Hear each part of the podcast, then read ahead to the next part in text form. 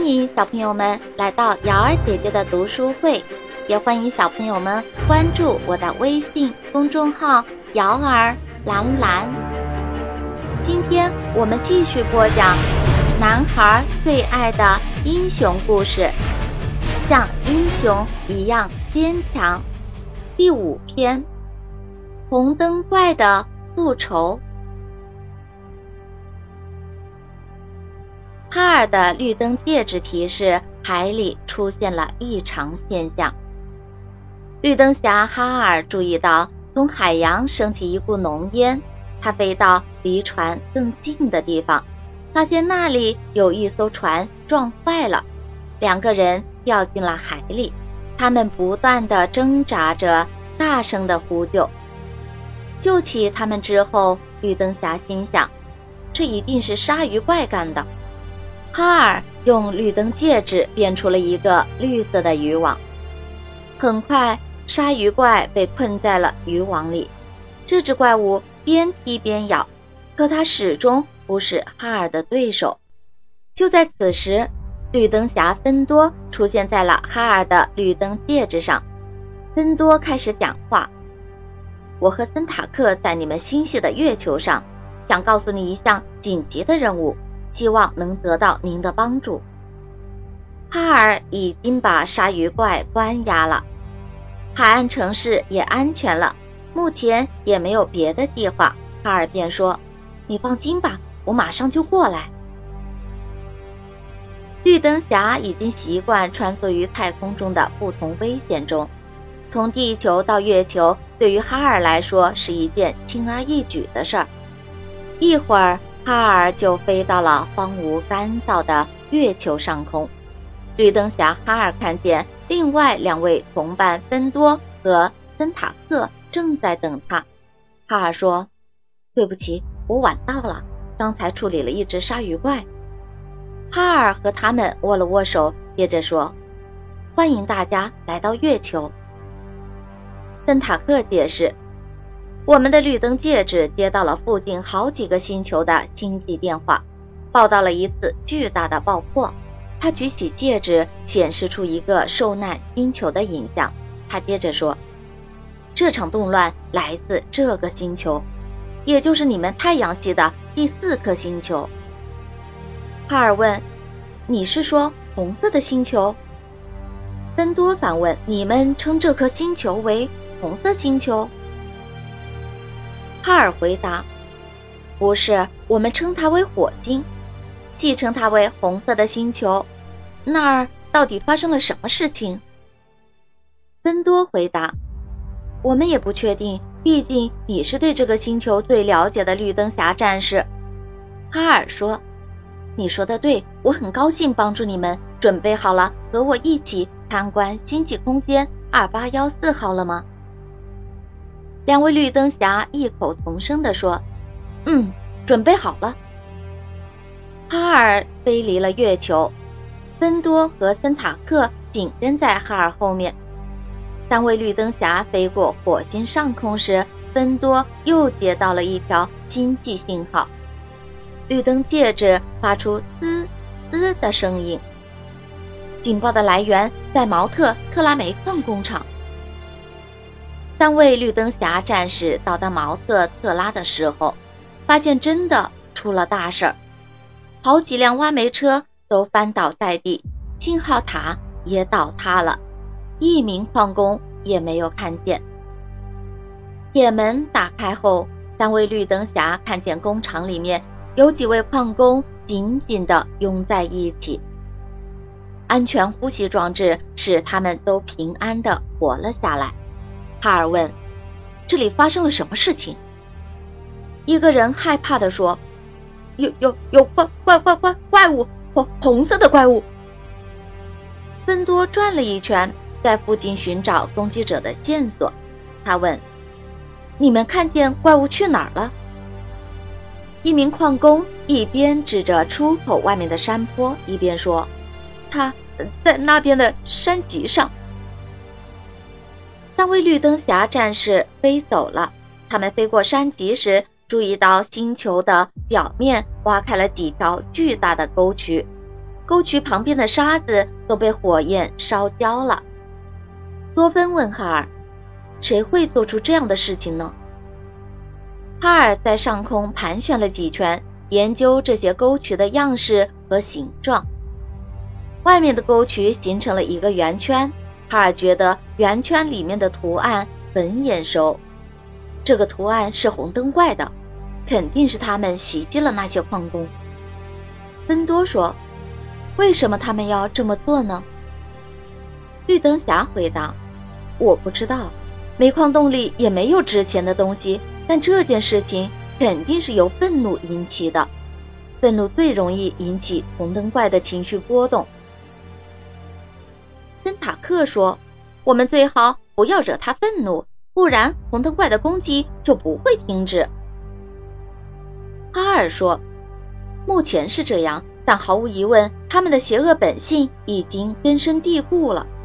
我们必须去斯马特星球找到他们的首领阿特次特斯，并且找到他们这次攻击的原因。”三名绿灯侠战士飞到了斯马特星球的上空，芬多和森塔克到其他地方搜索了。哈尔直接飞向了红灯怪的总部，他必须弄清楚红灯怪的下一步计划。即使生命可能受到威胁，他也不会胆怯。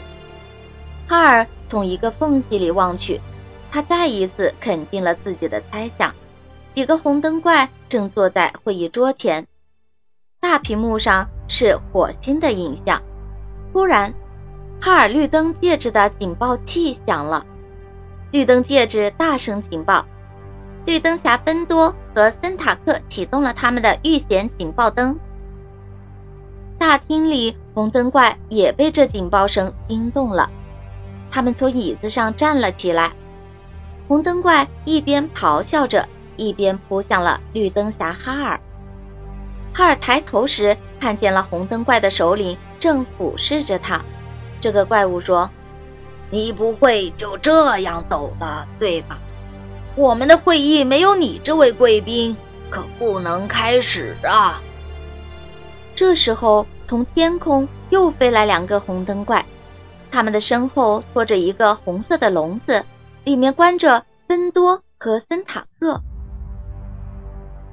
阿特茨特斯下令道：“把他们押进来，我们有事情要商量。”所有的红灯怪又重新入座。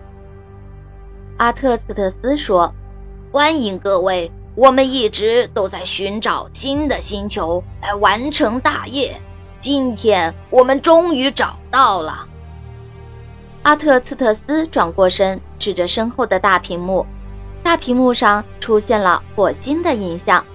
上面还刻有红灯的标志。哈尔疑惑地问：“你为什么要这么做？为什么上亿颗星球你不去占领，偏偏选择摧残一颗小小的星球呢？”